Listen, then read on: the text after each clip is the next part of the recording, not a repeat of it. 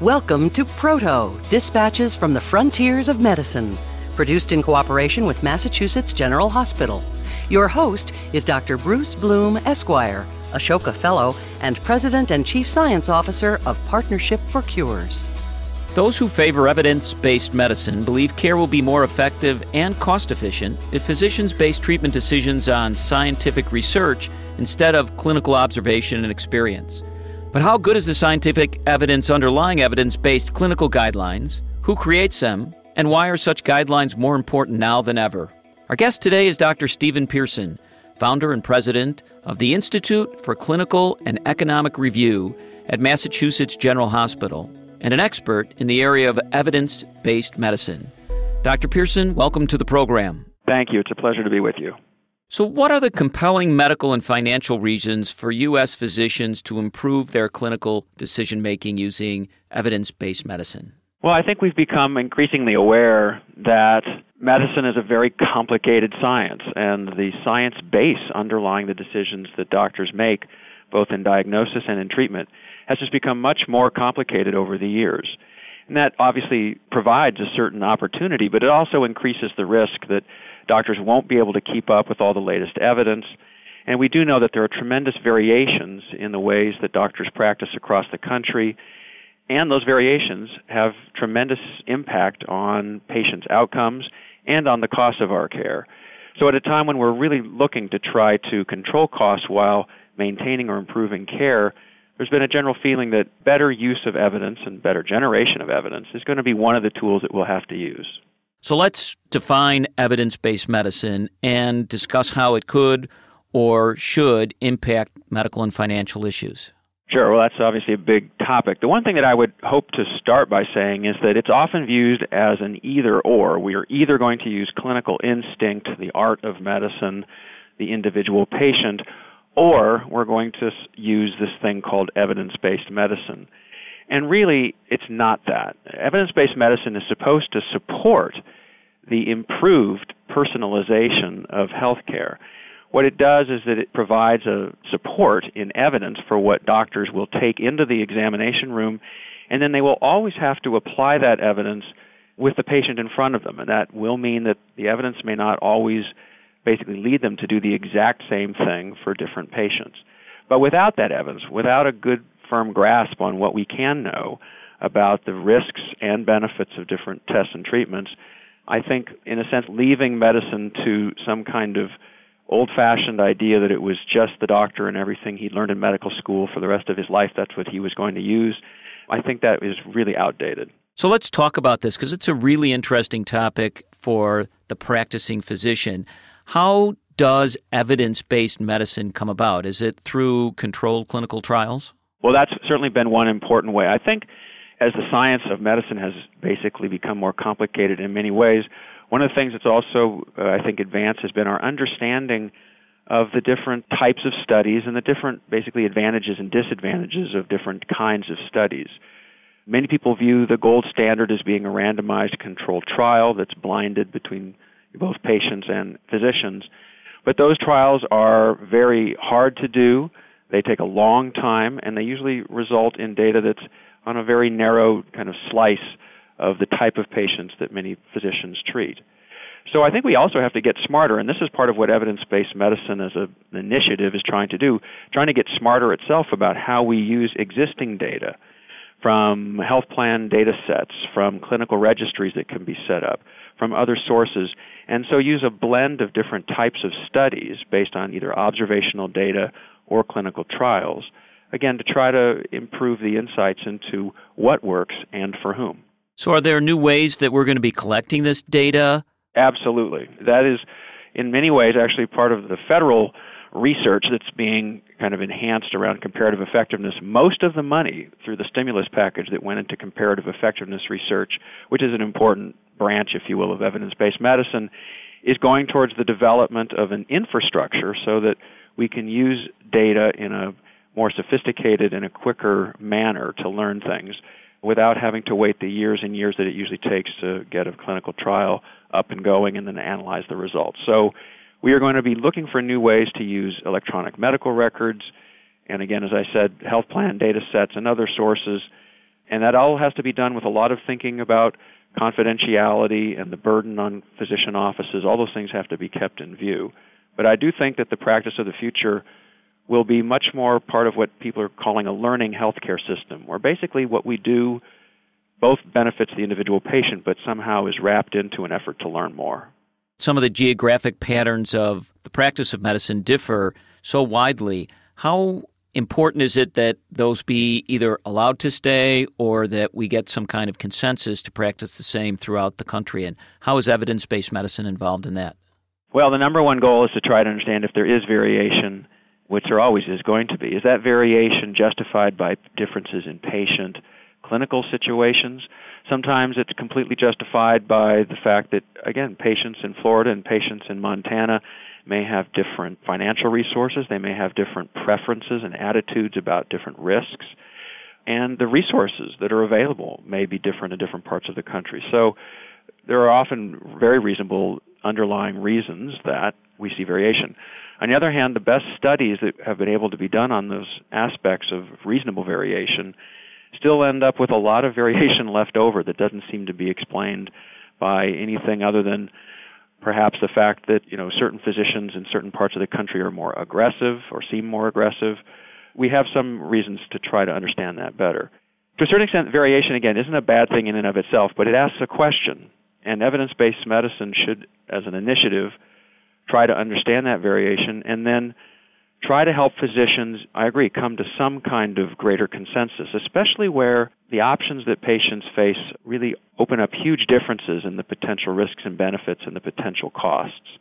It's in those areas, and that's where, if you look at the priority list that the Institute of Medicine and others have come up with for evidence based medicine or comparative effectiveness research, you'll see topics such as the treatment of patients with atrial fibrillation, where the options range from taking pills for the rest of your life to having an upfront surgical intervention or an invasive catheter ablation of the heart. These are very different types of interventions, and yet we know very, very little about how they really compare head to head for patient outcomes. So, and we know that there are lots of variations, and I think you can understand why. If we don't really know, then you know it wouldn't. it's hard to know whether more catheter ablations or less is the right thing to do. So we need better evidence, and then we need to share that evidence with physicians and patients and see if we can come to a more consistent approach. If you're just tuning in, you're listening to Proto. I'm your host, Dr. Bruce Bloom, and I'm speaking with Dr. Steven Pearson, founder and president of the Institute for Clinical and Economic Review at Massachusetts General Hospital and an expert in the area of evidence based medicine. So let's focus in on atrial fibrillation. So, what would your institute say we should do when we don't know whether catheterization, ablation, surgery, or drugs is the right thing? Well, again, the first thing to remember is that rarely is there a blanket answer that any of these options is better for everyone than the other. And again, that's often a concern that evidence based medicine will be used as a one size fits all approach to answering that question. The real goal is to figure out for which patients one of these approaches might be preferable, and to understand really what we need to know about the individual patient. Is it their ability to follow up with the medications that might really be the tipping point that would make one option better than the other for that individual patient? So we have to remember that there's a lot of importance in the diversity of patients that evidence based medicine needs to try to remain sensitive to. How do you deal with that diversity then when you come up with a guideline, but as a cardiologist, the next 40 patients I see with atrial fibrillation are all going to look different from the other 39. Well, that's the interesting thing about guidelines. There's not just one kind of guideline. Some guidelines are basically created when we know exactly what we should do for basically every type of patient. For instance, I think doctors know that virtually all patients with a heart attack should be given aspirin. That would go into a guideline as basically a reminder that this should be a, basically a hardwired clinical intervention. There might be the rare patient, very rare patient who's either allergic to aspirin or might have some other contraindication, but otherwise, that's part of a clinical guideline for the care of patients with myocardial infarction.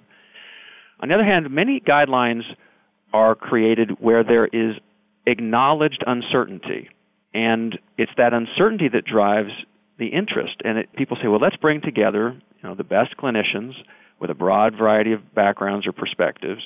Let them look at the evidence, and we know that there's still going to be a lot of uncertainty, but at least with a guideline, they will lay out the key issues. They will start to, you know, suggest a way of moving forward, and maybe if there is consensus, they can express that. But often those guidelines end up just highlighting where we need to do more work, more research, etc., in order to answer the real questions. So guidelines can be viewed as something that is a must do kind of guideline and or they can be really used to highlight the areas of uncertainty. So, your Institute for Clinical and Economic Review is one of the handful of organizations that quantify the clinical and economic value of various treatments. How do you go about that, and for whom are you doing this work? Well, we have an academic research group, and when we pick a topic to look at, we evaluate, again, as you said, both the comparative clinical effectiveness and what we call the comparative value of the intervention for different patient populations. We form a high level national expert group that includes clinicians, patients, representatives of manufacturers and health plans, and independent methodology and policy experts. And we basically have them as an advisory group to us as we do a systematic review of the published uh, medical literature in this area as well as developing what's called a decision analytic model. It's basically a simulation model where you plug in the risks and the benefits, and you kind of, as I mentioned, for cost effectiveness, you play things out through time to try to come up with summary estimates of the long term benefits and costs of different approaches to care. We bring this information together, we kind of develop it again with the input, kind of peer review of this external advisory group we deliberated in public, and we put it out hopefully in a format that both answers the needs of those who are interested in the really rigorous science, but also those who want to try to think about it and apply it in the world of clinical practice and medical policy. So, our customers, if you will, it's, it's really everybody academics, patients. We're actually using some of our work to create decision making guides for patients that will be freely available to them on the web. We have one now that we're working on on localized prostate cancer treatments. We certainly hope the clinicians will use it. We do know that some clinical groups are using our work as part of their thinking about the comparative effectiveness of what they do. Again, payers and other policymakers, I think, are likely to want to look at it in terms of their thinking, both rarely about coverage decisions, more often about how to structure their payments or other aspects of medical policies to try to encourage that the right treatments are used for the right patients and if we have two options that are really essentially the same in terms of their clinical effectiveness, payers as well as others may have an interest in trying to support the use of the less expensive or more cost effective options first. So, when you run into one of these areas and work through this process, do you sometimes see that payers on the one hand and clinicians on the other hand, or even patients on a third hand, see what you're doing in a different way? And does that create some difficulty in getting these implemented?